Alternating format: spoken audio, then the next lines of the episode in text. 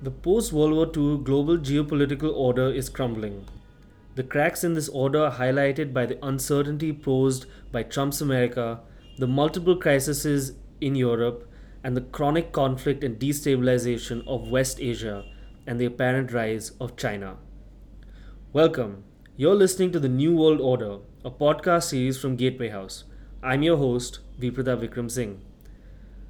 The New World Order is a weekly podcast series designed to help you go beyond the news, to understand the changing geopolitical trends, and comprehend the macro shifts that are facing India.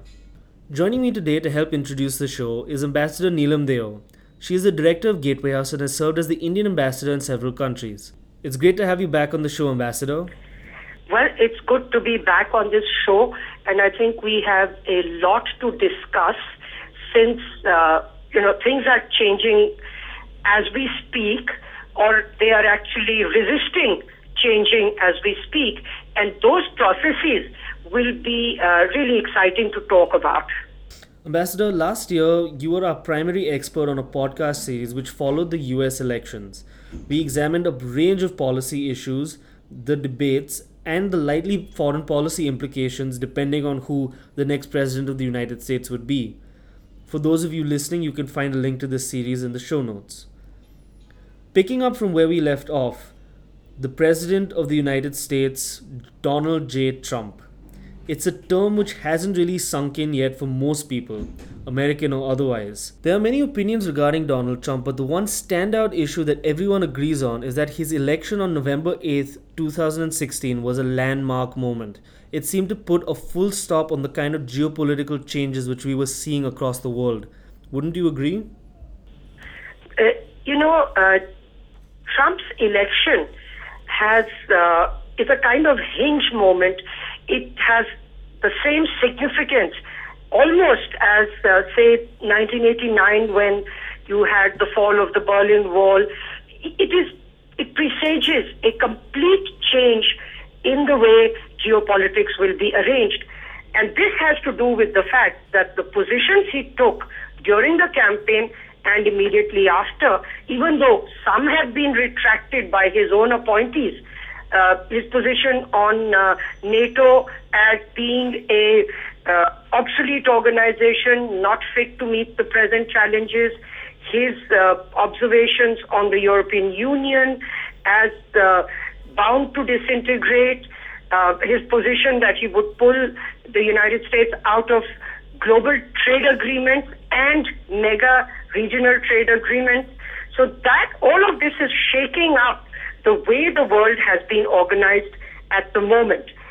As it happens, it times in with the sort of crises that are uh, being attributed to globalization, really a kind of crisis in capitalism, if you like, starting with the 2008 Lehman Brothers financial crisis, which spread to Europe in the first uh, instance and then to the rest of the world, but also the uh, rising inequality of incomes all over the world, but again concentrated in uh, in the Western uh, economies uh, in a different way than it is uh, playing out in uh, the developing countries.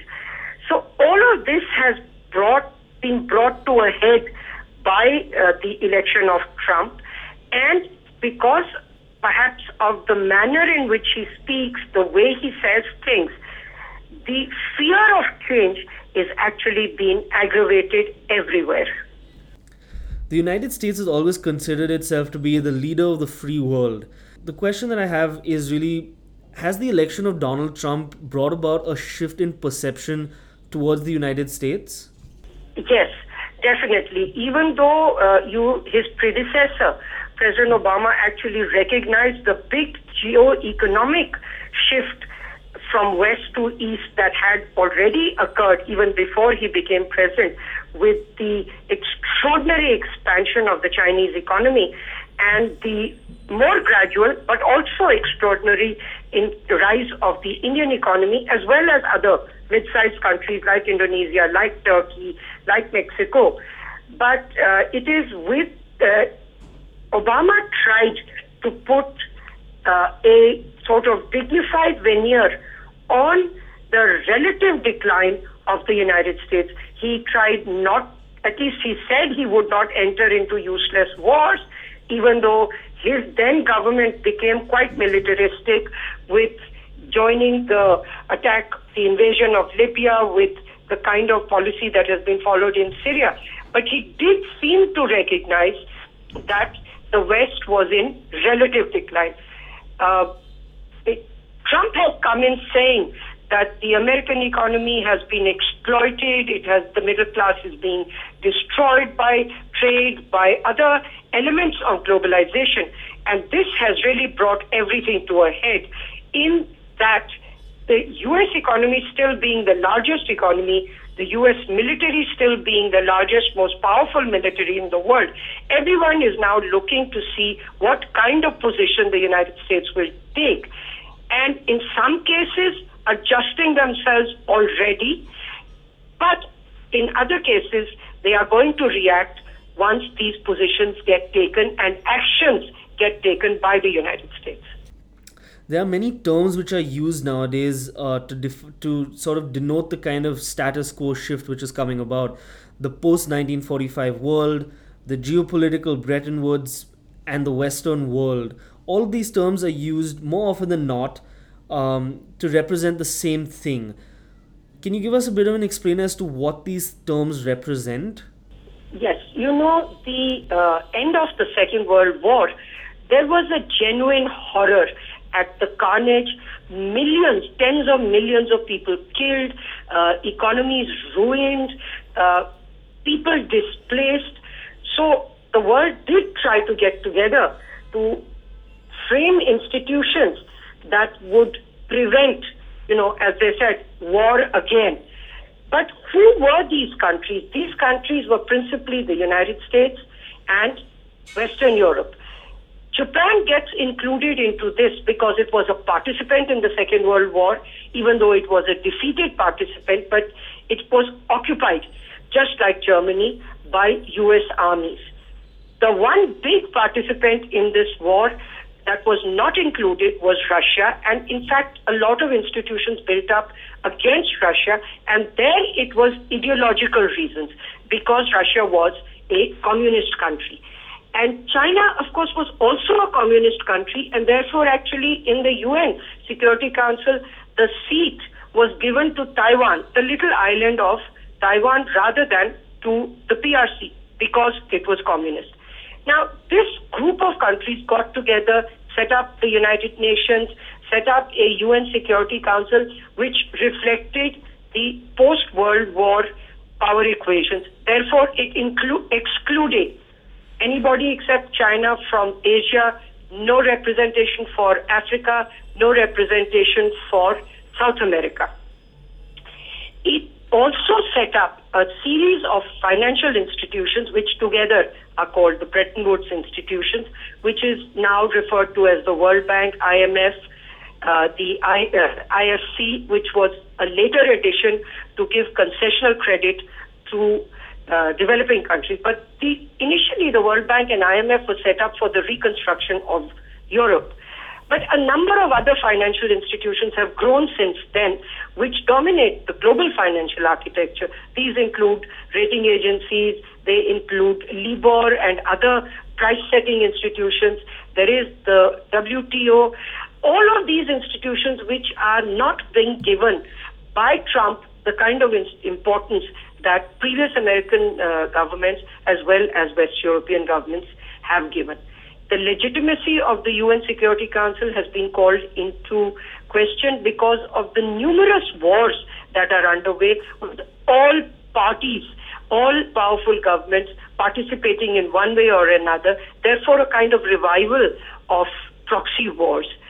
And then you have the crises within Europe, especially, uh, which came to a head with Brexit and the rise of right wing parties in all the European countries, and three of which will go into elections this year. But last year's numerous elections all threw up governments, either led by right wing parties or which included right wing parties in the coalitions in a big influential way.